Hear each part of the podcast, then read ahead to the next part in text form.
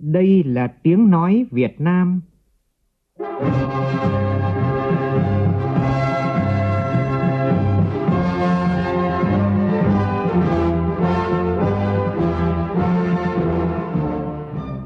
là tiếng nói Việt Nam, phát thanh từ Hà Nội, thủ đô nước Cộng hòa xã hội chủ nghĩa Việt Nam.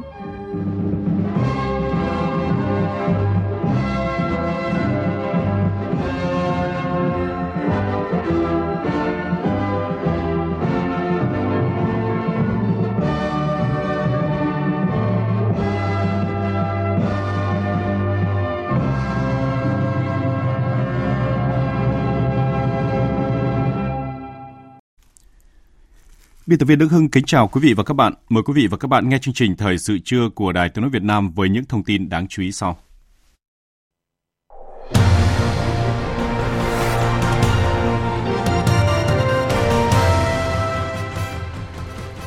Chủ tịch nước Võ Văn Thưởng dự lễ công bố quy hoạch tỉnh Quảng Ngãi thời kỳ 2021-2030, tầm nhìn đến năm 2050. Thủ tướng Phạm Minh Chính tuyên bố khánh thành 4 dự án giao thông trọng điểm ngành giao thông vận tải.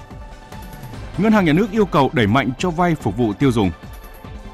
Trong phần tin thế giới, Đại hội đồng Liên Hợp Quốc nhất trí thông qua nghị quyết lấy Tết Nguyên đán làm ngày nghỉ của Liên Hợp Quốc.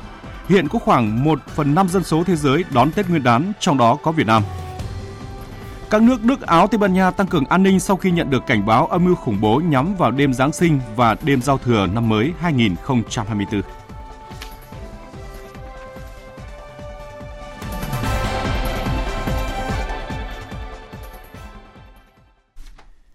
Bây giờ là nội dung chi tiết. Thưa quý vị và các bạn, sáng nay tại Quảng Ngãi, Chủ tịch nước Võ Văn Thưởng dự lễ công bố quy hoạch tỉnh Quảng Ngãi thời kỳ 2021-2030, tầm nhìn đến năm 2050 và khởi công dự án đường Hoàng Sa dốc sỏi.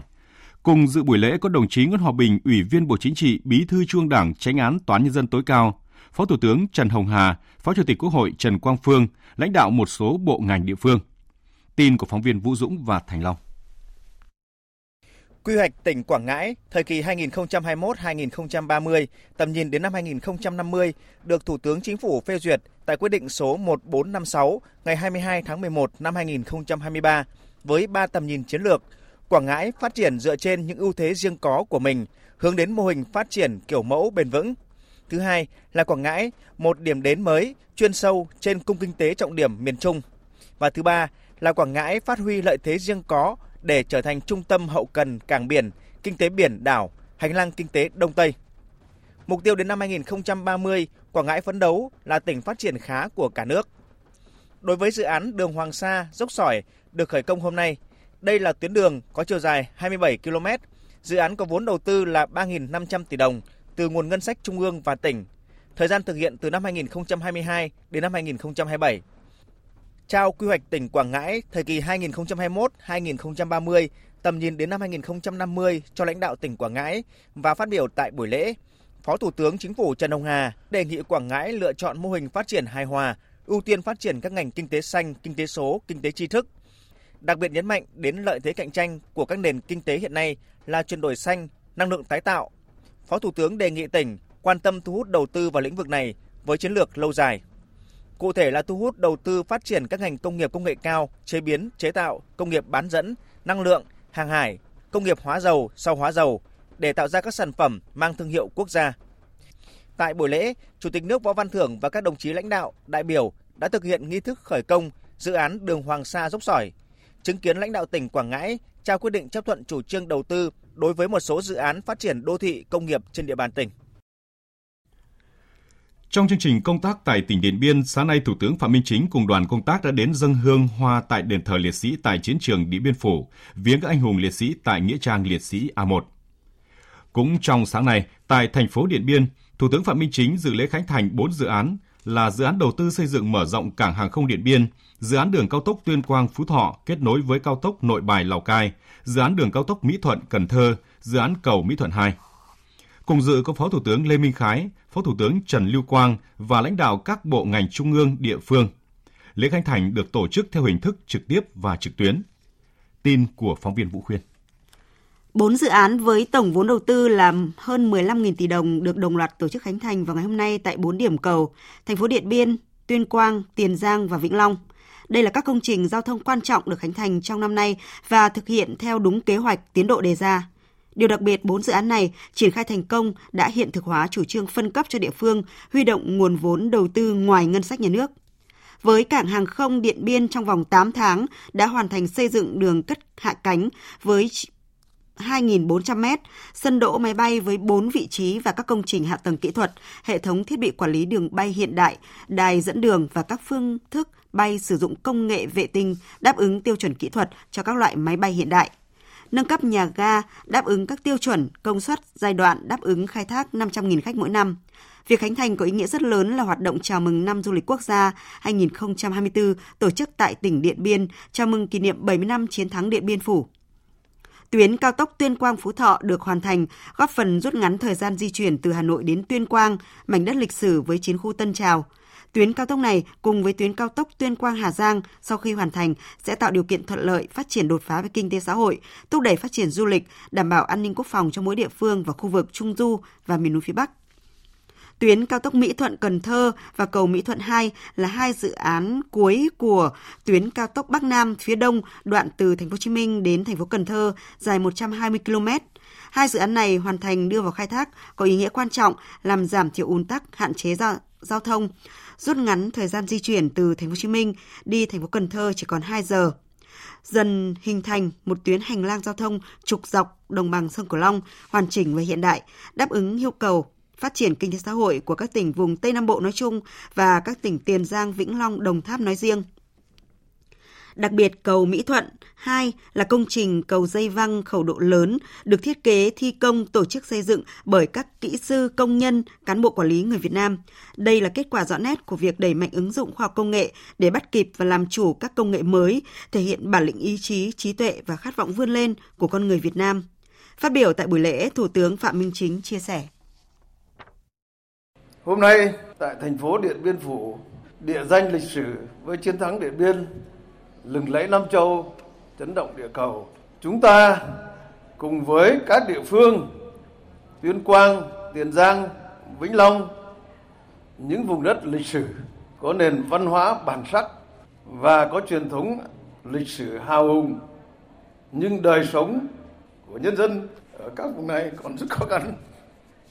Sự khánh thành đồng loạt 4 dự án trọng điểm giao thông với tổng số vốn đầu tư khoảng gần 18.000 tỷ đồng là dấu mốc lịch sử lần đầu tiên tổ chức khánh thành bốn công trình giao thông trọng điểm trong cùng một thời điểm. Thủ tướng Phạm Minh Chính nhấn mạnh thực tiễn đã chứng minh giao thông vận tải nói chung và đường bộ cao tốc sân bay bến cảng nói riêng mang lại hiệu quả rõ nét về phát triển kinh tế xã hội – Giao thông phát triển đến đâu sẽ mở ra không gian phát triển mới đến đó. Nhiều khu đô thị, khu công nghiệp, dịch vụ du lịch được hình thành, quỹ đất được khai thác hiệu quả và đặc biệt là giảm chi phí logistics. Thủ tướng cũng chỉ rõ việc khánh thành các dự án hôm nay là kết quả rất đáng ghi nhận. Tuy nhiên, để hoàn thành mục tiêu của Nghị quyết Đại hội 13 của Đảng về phát triển hạ tầng giao thông, từ nay đến năm 2025 còn rất nhiều công việc phải khai thác, hoàn thành các dự án trọng điểm, ngành giao thông vận tải, trong đó tập trung vào các công việc khác như là giải phóng mặt bằng, chuẩn bị nguồn vật liệu, bãi thải đổ và tổ chức thi công.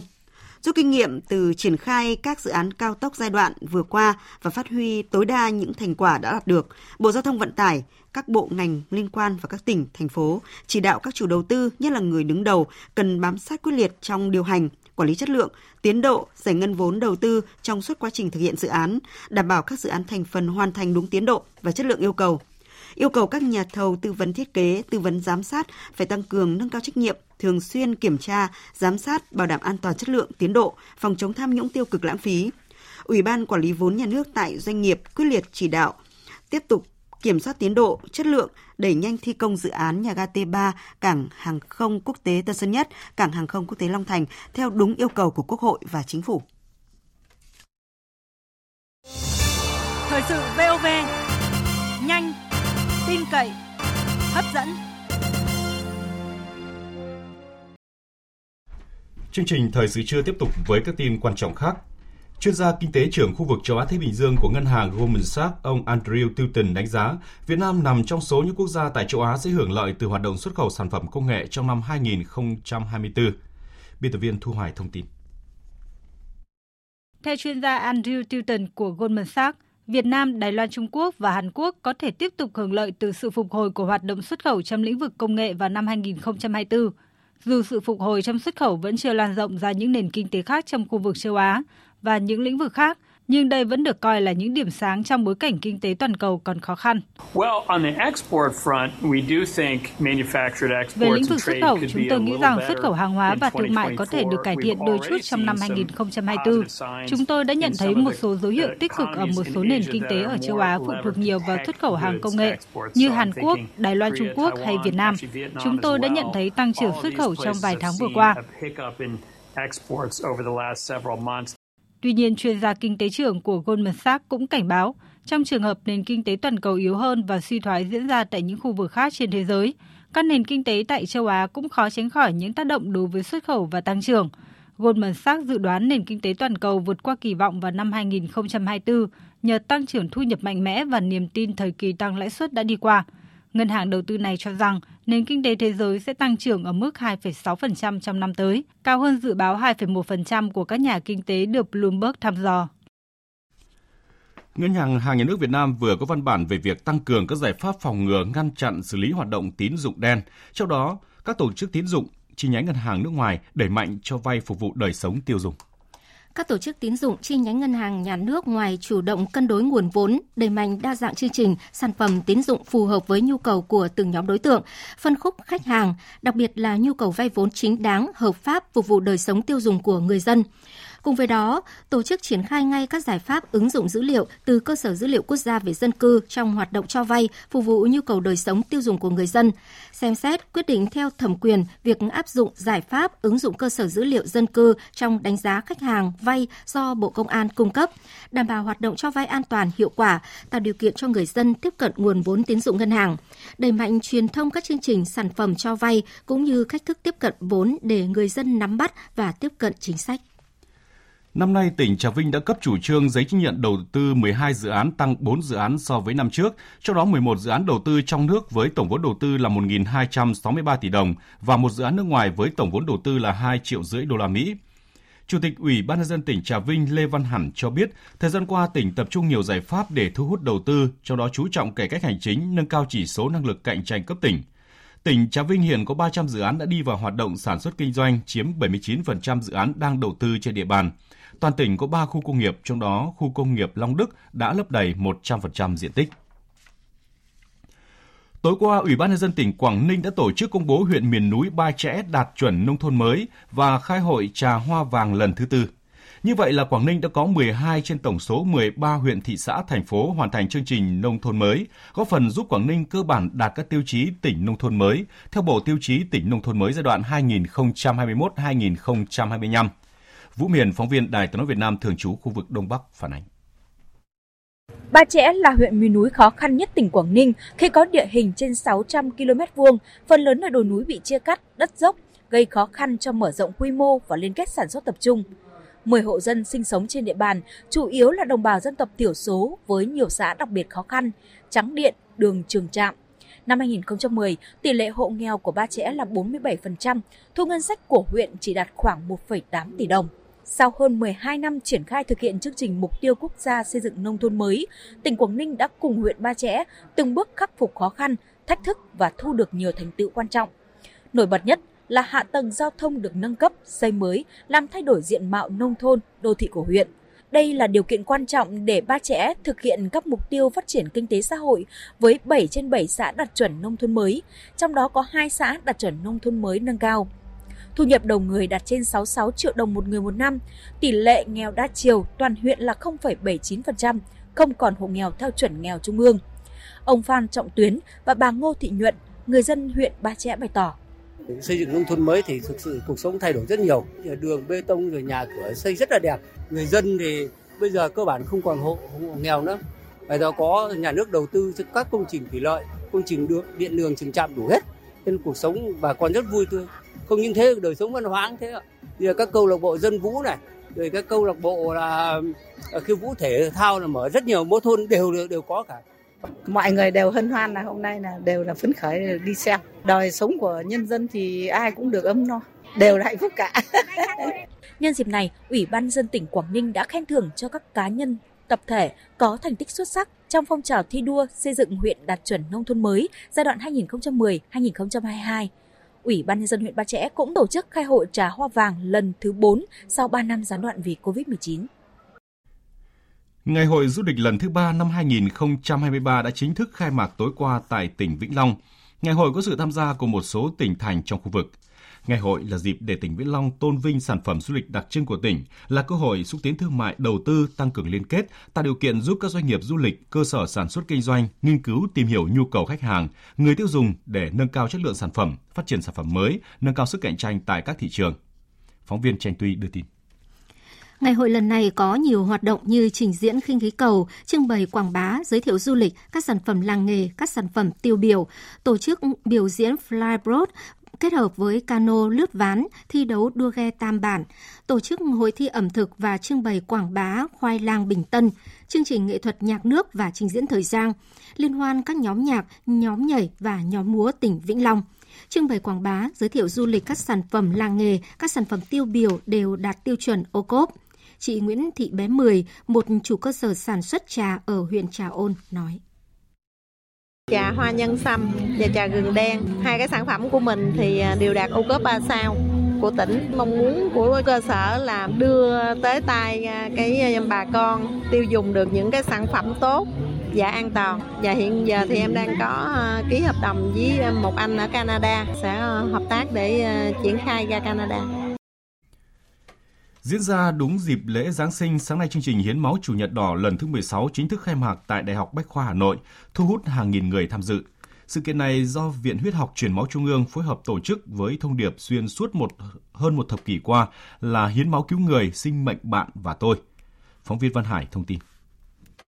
Và quý vị thân mến, Chủ nhật đỏ ngày hôm nay đã có sự hiện diện của rất đông đảo tất cả quý vị đại biểu, khách quý và các bạn sinh viên. Và ngay bây giờ, khuôn viên Đại học Bách khoa Hà Nội hôm nay rực sắc màu đỏ Mặc dù trời lạnh, nhưng không thể làm ngừng, làm chậm, dòng máu nóng sẻ chia, thấm đẫm tình người.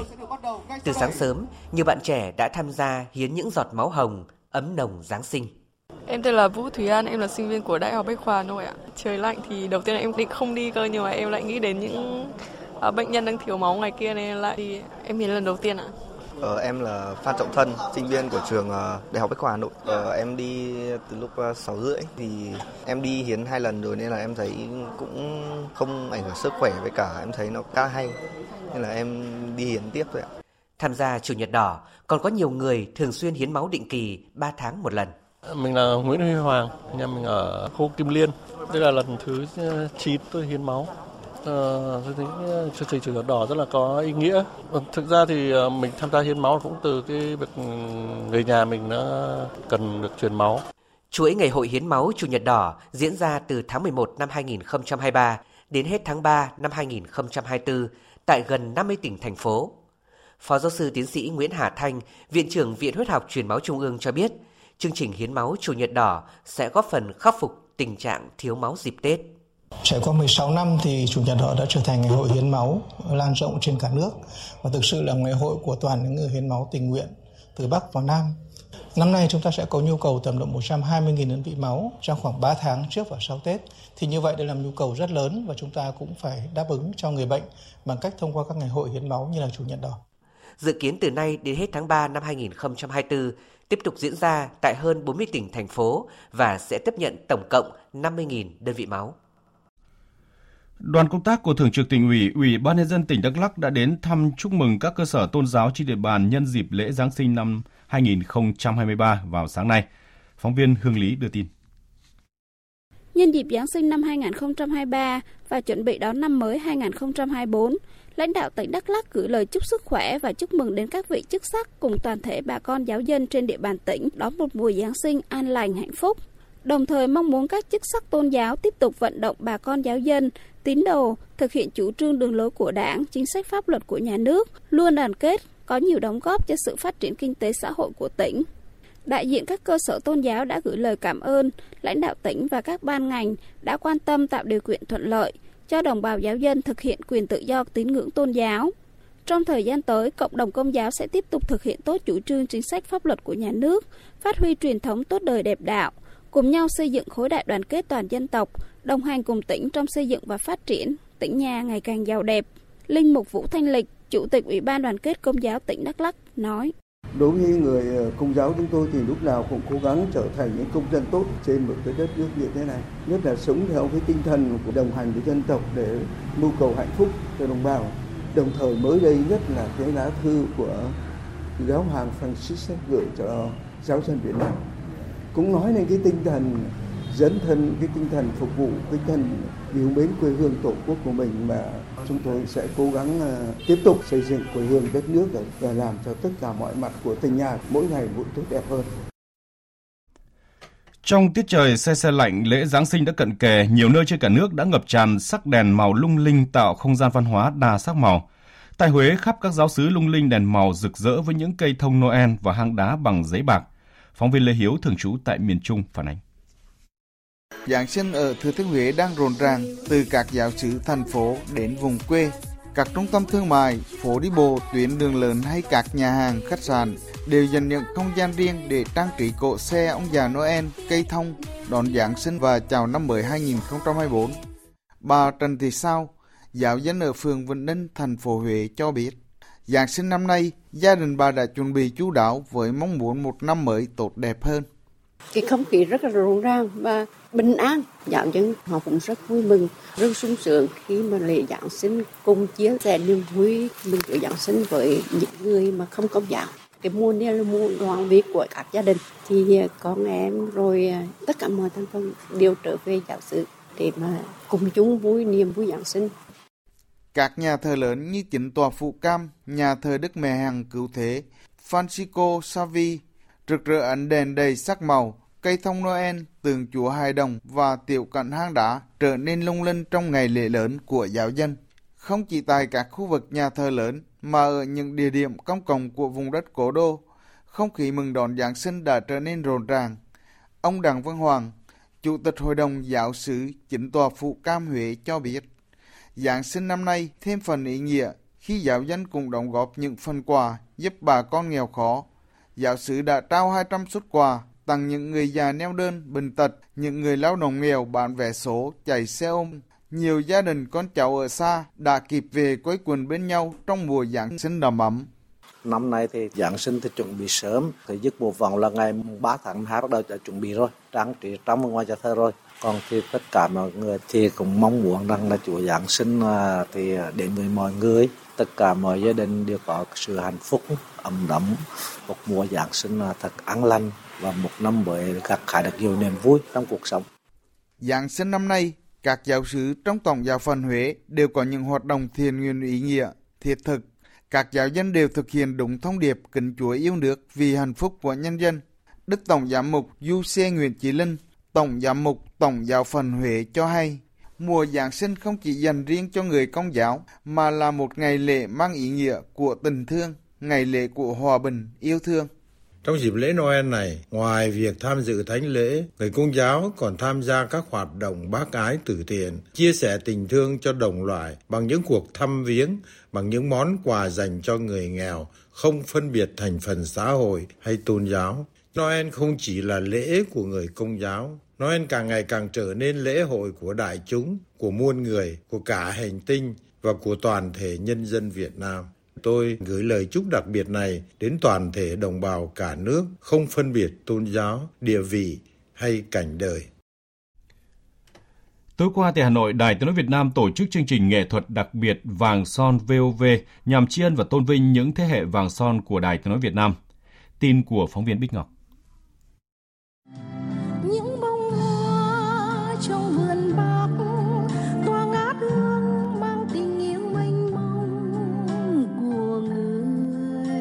Đêm nhạc và giao lưu nghệ thuật đặc biệt nhằm tôn vinh các nhạc sĩ, nghệ sĩ đã hoặc đang công tác tại Đài Tiếng Nói Việt Nam.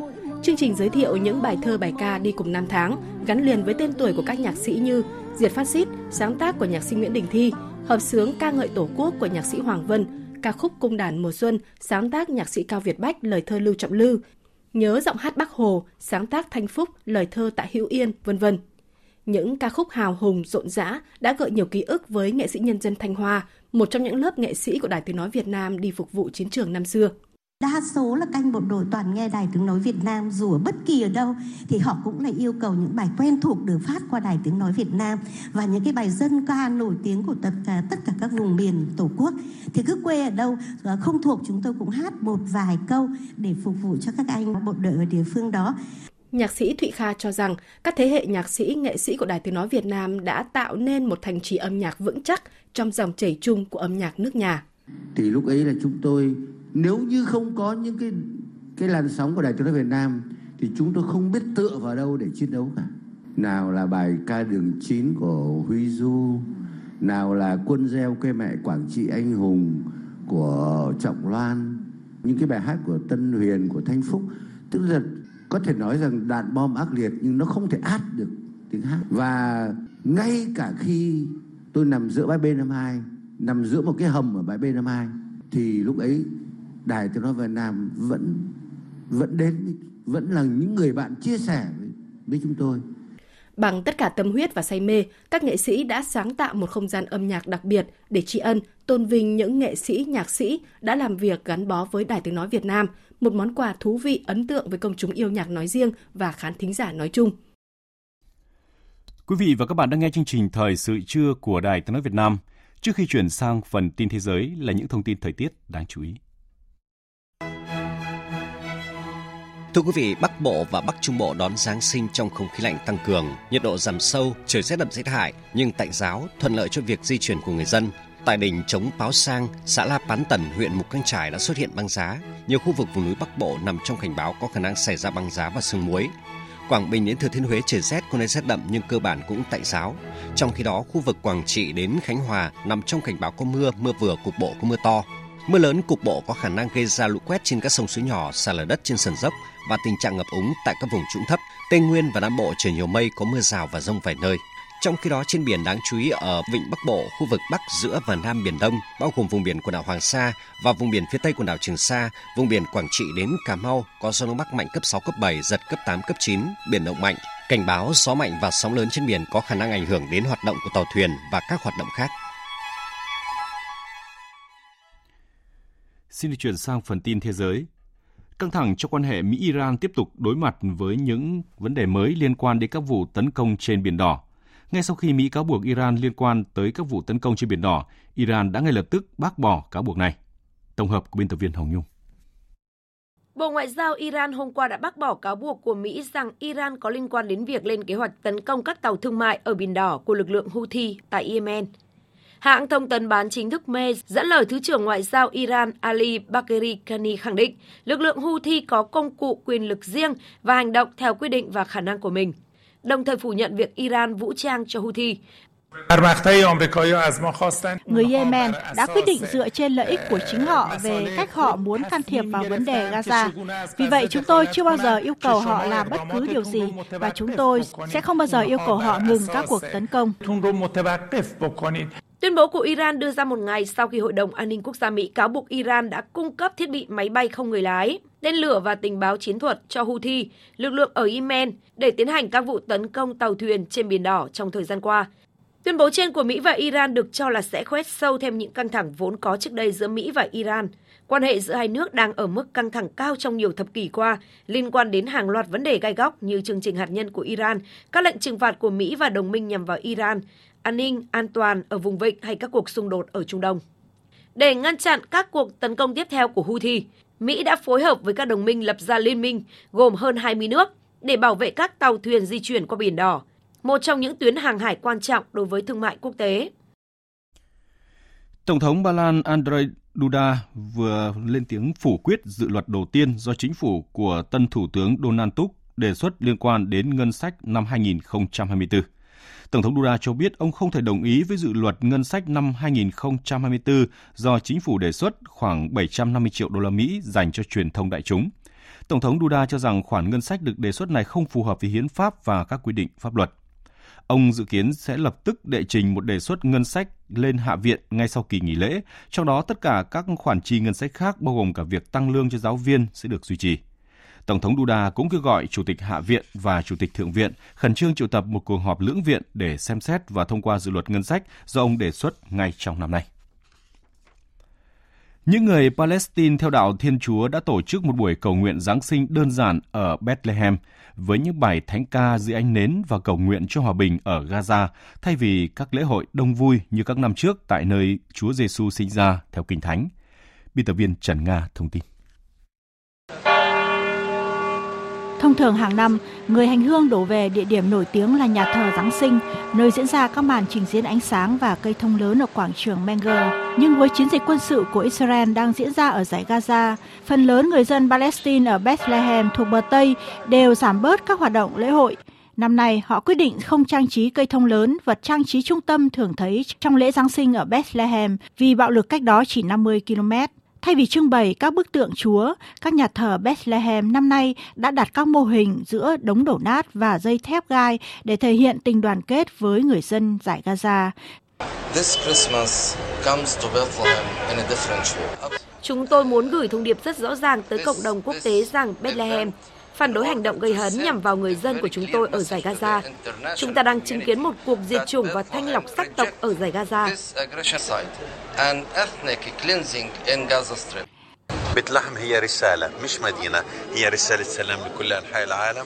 Bethlehem không chỉ là một thành phố, nó là một thông điệp hòa bình cho toàn thế giới. Từ nơi thiêng liêng này, chúng tôi truyền tải một thông điệp hòa bình tới tất cả các nhà lãnh đạo trên thế giới rằng cần phải có áp lực để ngăn chặn cuộc chiến này, phải can đảm yêu cầu chấm dứt chiến tranh, chấm dứt đổ máu, giết chóc và trả thù. Bởi nhiều sinh mạng đã thiệt mạng. Người theo đạo Thiên Chúa chiếm khoảng 2% dân số trên khắp Israel và các vùng lãnh thổ bị chiếm đóng của người Palestine. Trong diễn biến liên quan, lực lượng phòng vệ Israel đã thông báo với phía Ai Cập về ý định kiểm soát khu vực biên giới giữa Gaza với Ai Cập tại thị trấn Rafah và yêu cầu binh sĩ của Cairo rời khỏi địa điểm này. Theo đó, lực lượng phòng vệ Israel đã cảnh báo Ai Cập rằng họ sẽ không chịu trách nhiệm về sự an toàn cho binh sĩ của nước này khi Israel tìm cách kiểm soát khu vực biên giới Rafah. Lực lượng phòng vệ Israel thậm chí tuyên bố sẽ tiến hành hoạt động quân sự tại khu vực này dù phía Ai Cập có đồng ý hay không. Cơ quan tình báo các nước Đức, Áo, Tây Ban Nha cho biết đã nhận được cảnh báo âm mưu khủng bố do các nhóm Hồi giáo cực đoan vào đêm Giáng sinh và đêm giao thừa năm mới nhắm vào nhiều thành phố khác nhau. Cảnh sát Pháp cũng tăng mức cảnh báo khủng bố lên mức cao nhất. Mạnh Hà, phóng viên thường trú Đài tiếng nói Việt Nam tại Pháp đưa tin.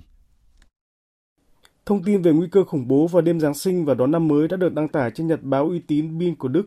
Mục tiêu của các cuộc tấn công này có thể là các buổi thánh lễ Giáng sinh diễn ra tại các thành phố Cologne của Đức, thủ đô Viên của Áo và thủ đô Madrid của Tây Ban Nha. Cơ quan đặc biệt của các nước Đức, Áo, Tây Ban Nha cho biết các đối tượng cực đoan tại châu Âu đang tích cực lan truyền trên mạng các thông điệp kêu gọi tấn công các sự kiện công giáo diễn ra trong đêm Giáng sinh. Trong ngày hôm qua, cảnh sát đặc biệt của Áo và Đức đã thực hiện các vụ bắt giữ đầu tiên. Cảnh sát trưởng thành phố Cologne của Đức, ông Michael Esser cho biết thêm, đã triển khai chó nghiệp vụ để tiến hành lục soát một số địa điểm tại nhà thờ Cologne nổi tiếng của Đức vào đêm ngày hôm qua.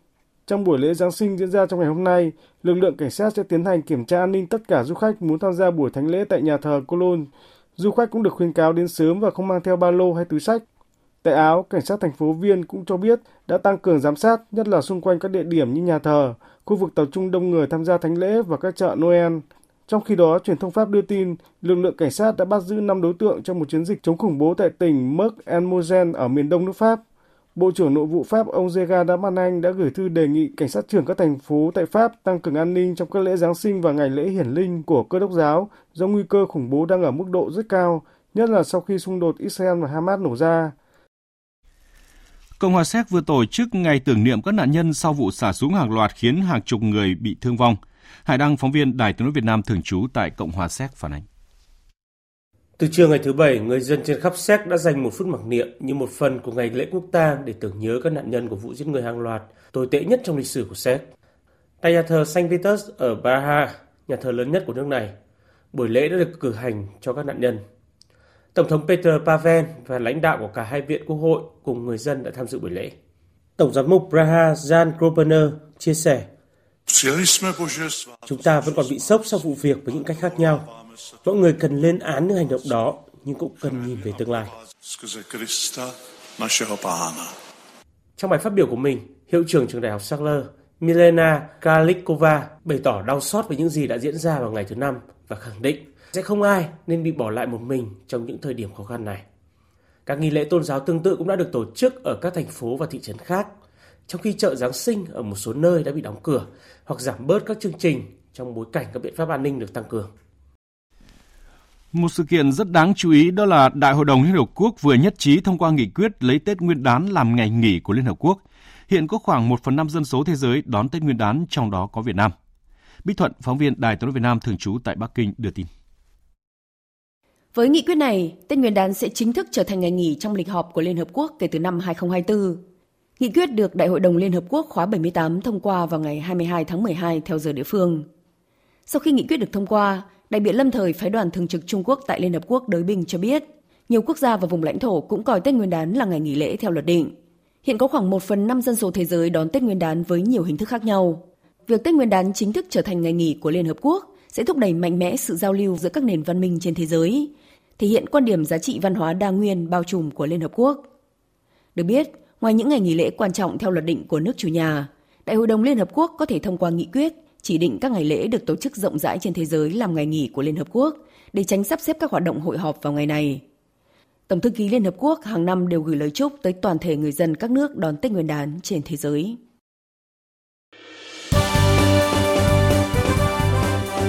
Thời sự tiếng nói Việt Nam Thông tin nhanh Bình luận sâu Tương tác đa chiều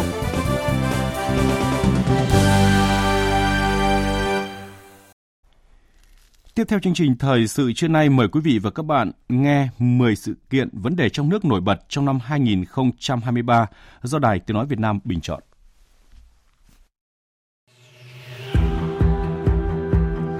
Một, nhiều quyết sách quan trọng giữa nhiệm kỳ Đại hội 13 của Đảng. Tại hội nghị lần thứ 7, cùng với việc đánh giá toàn diện, khách quan những thành tựu, Ban chấp hành Trung ương đã rút ra 5 bài học kinh nghiệm đề ra 5 nhiệm vụ trọng tâm của nửa cuối nhiệm kỳ khóa 13, lấy phiếu tín nhiệm các đồng chí Ủy viên Bộ Chính trị và Ban Bí thư. Tại hội nghị lần thứ 8, Ban chấp hành Trung ương đã ban hành 4 nghị quyết quan trọng xem xét cho ý kiến quy hoạch Ban chấp hành Trung ương Đảng nhiệm kỳ 2026-2031.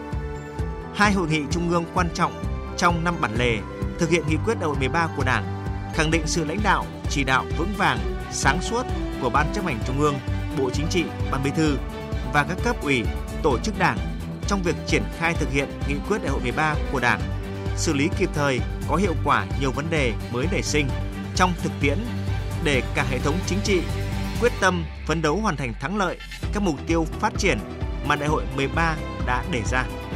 2. Hoạt động đối ngoại khẳng định vị thế và uy tín của Việt Nam các chuyến thăm cấp nhà nước tới Việt Nam của Tổng Bí thư Chủ tịch nước Cộng hòa Nhân dân Trung Hoa Tập Cận Bình, Tổng thống Hợp Trung Quốc Hoa Kỳ Joe Biden và nhiều nhà lãnh đạo cấp cao các nước. Các chuyến thăm chính thức của lãnh đạo Đảng, Nhà nước Việt Nam tới nhiều quốc gia tạo nên những dấu ấn quan trọng của đối ngoại Việt Nam.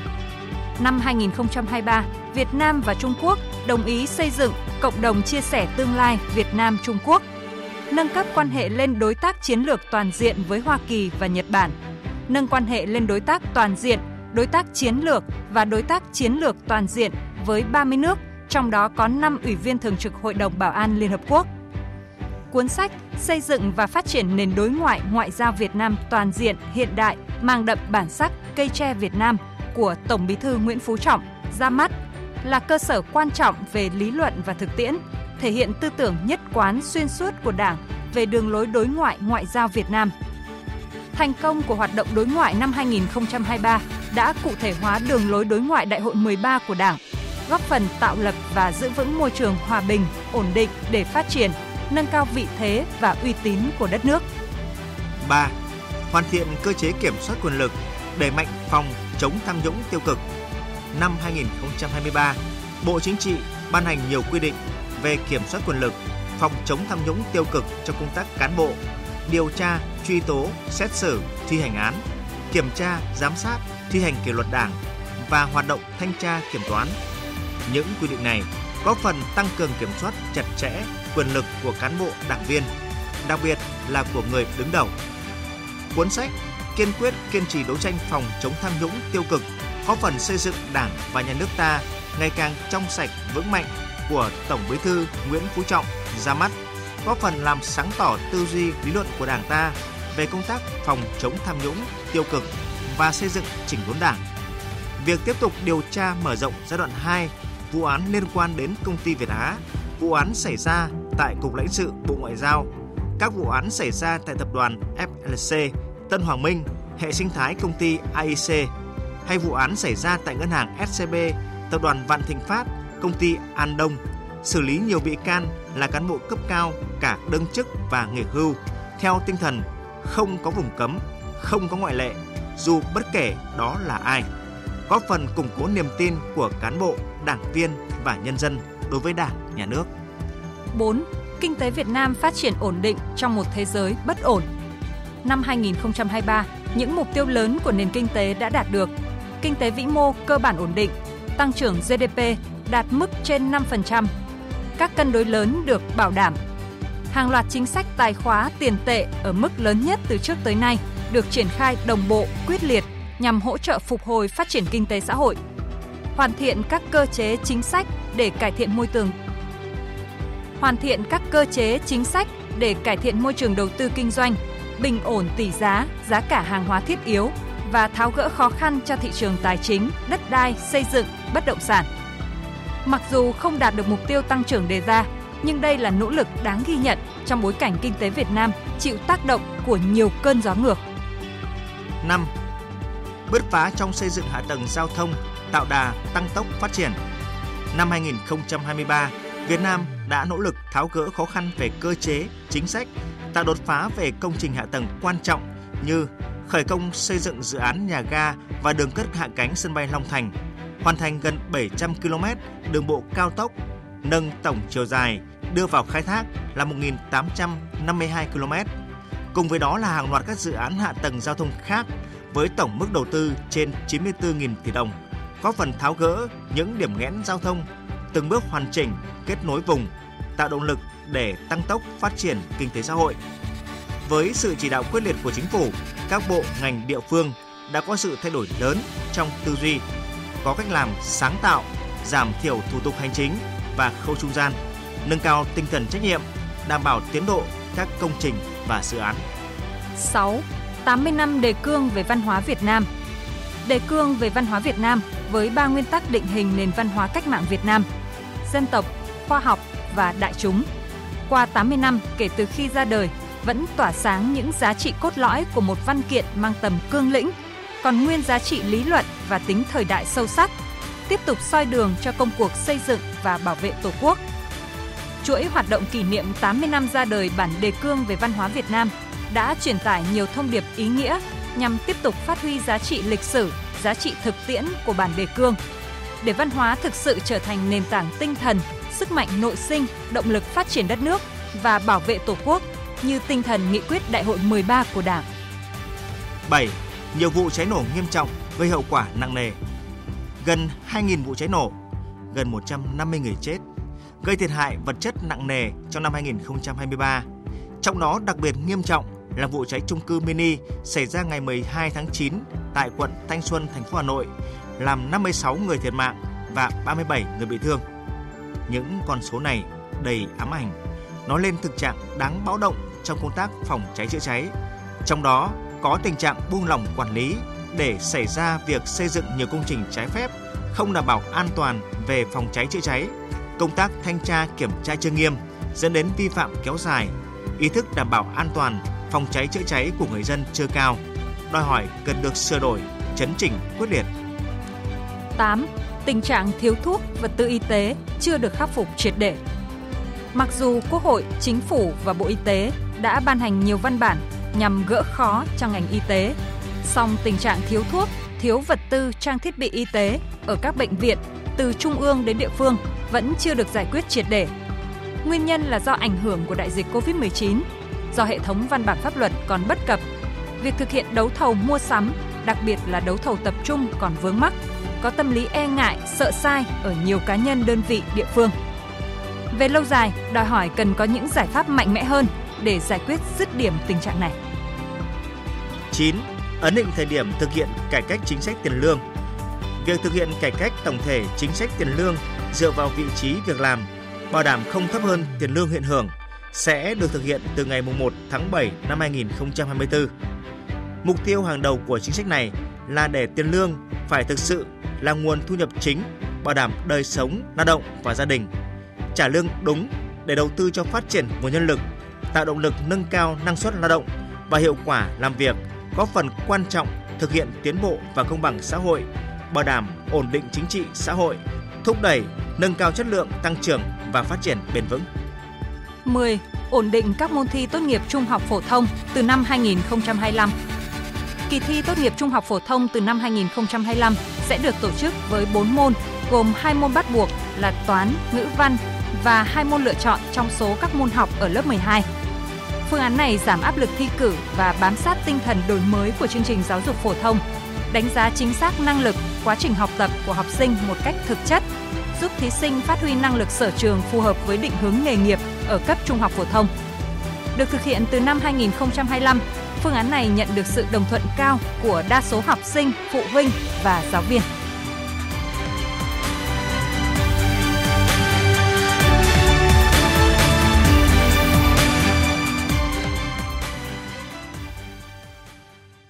Quý vị và các bạn vừa nghe 10 vấn đề sự kiện trong nước nổi bật trong năm 2023 do Đài Tiếng Nói Việt Nam bình chọn. Tiếp ngay sau đây là trang tin thể thao.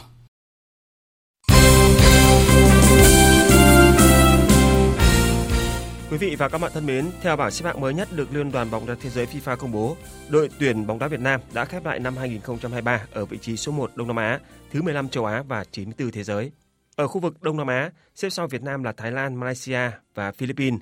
Ở châu Á, trong nhóm 4 đội dẫn đầu, xếp số 1 vẫn là Nhật Bản hạng 17 thế giới, tiếp theo lần lượt là Iran hạng 21 thế giới, Hàn Quốc hạng 23 thế giới và Australia hạng 25 thế giới. Tại nhóm 5 đội dẫn đầu bảng xếp hạng thế giới, nhà vô địch World Cup 2022 Argentina vẫn xếp ở vị trí số 1, xếp sau lần lượt là Pháp, Anh, Bỉ và Brazil. Mới đây, huấn luyện viên Chuche quyết định lùi lịch hội quân của đội tuyển Việt Nam. Theo kế hoạch ban đầu, đội tuyển Việt Nam dự kiến sẽ hội quân vào ngày 28 tháng 12. Tuy nhiên, theo thông báo mới nhất của Liên đoàn bóng đá Việt Nam, huấn luyện viên Chuse đã lùi lịch hội quân của đội tuyển Việt Nam xuống ngày 31 tháng 12. Việc lùi lịch tập trung của đội tuyển Việt Nam sẽ giúp các cầu thủ có thêm ít ngày nghỉ ngơi sau khi phải căng sức ở đấu trường V-League. Dự kiến thầy trò huấn luyện viên Philippe Chuse sẽ tập luyện tại Trung tâm Đào tạo bóng đá trẻ Việt Nam. Đến ngày 5 tháng 1 năm 2024 sẽ lên đường sang Qatar. Tại quốc gia này, đội tuyển Việt Nam sẽ có một tuần để chuẩn bị cho trận giao quân gặp đội tuyển Nhật Bản. Trong quá trình tập huấn, hoàn thiện khâu chuẩn bị cho vòng chung kết Asian Cup 2023, đội tuyển Việt Nam sẽ có trận giao hữu với Kyrgyzstan dự kiến vào ngày 9 tháng 1 năm 2024. Theo lịch thi đấu, đội tuyển Việt Nam sẽ chơi 3 trận tại bảng D vòng chung kết Asian Cup 2023, gặp đội tuyển Nhật Bản, đội tuyển Indonesia và đội tuyển Iran lần lượt vào các ngày 14 tháng 1, 19 tháng 1 và 24 tháng 1 năm 2024. Tối qua 23 tháng 12, vòng 7 V-League 2023-2024 đã khép lại trên sân Thiên Trường. Nam Định đánh bại Hoàng Anh Gia Lai với tỷ số 3-0 để vượt qua Bình Dương, chiếm ngôi đầu bảng xếp hạng. Hiện Nam Định và Bình Dương đang có cùng 16 điểm, nhưng đội bóng Thành Nam xếp trên nhờ chỉ số phụ tốt hơn. Ở chiều ngược lại, trận thua vừa qua đã khiến câu lạc bộ Hoàng Anh Gia Lai chính thức rơi xuống vị trí cuối bảng. Đội bóng phố núi mới chỉ có 2 điểm với thành tích 2 hòa, 5 thua sau 7 vòng đấu. Ở trận đấu diễn ra cùng giờ, Bình Định giành chiến thắng 4-1 trước Thể công Viettel, qua đó vươn lên xếp vị trí thứ ba trên bảng xếp hạng V-League với 13 điểm, đẩy đối thủ xuống thứ 10 với 8 điểm. Trong trận đấu diễn ra trước đó, Quảng Nam tiếp tục gây bất ngờ khi đánh bại Hải Phòng với tỷ số 2-0. 3 điểm có được trước Hải Phòng giúp Quảng Nam leo lên vị trí thứ 9 với 9 điểm, trong khi đó đội bóng đất cảng rơi xuống vị trí thứ 6 với 11 điểm. Ngày 28 tháng 12 này là kỳ hạn bình chọn cuối cùng danh hiệu quả bóng vàng Việt Nam sẽ chính thức có tên chủ mới đã có 20 ứng viên quả bóng vàng Việt Nam 2023, trong đó Phạm Tuấn Hải ở Hà Nội FC và Nguyễn Hoàng Đức đang chơi cho Thể công Viettel được xem là hai ứng viên sáng giá nhất cho danh hiệu này. Nguyễn Hoàng Đức được vinh danh cầu thủ xuất sắc nhất tại V-League 2023, thế nhưng bước sang mùa giải 2023-2024, Hoàng Đức khởi đầu không mới suôn sẻ.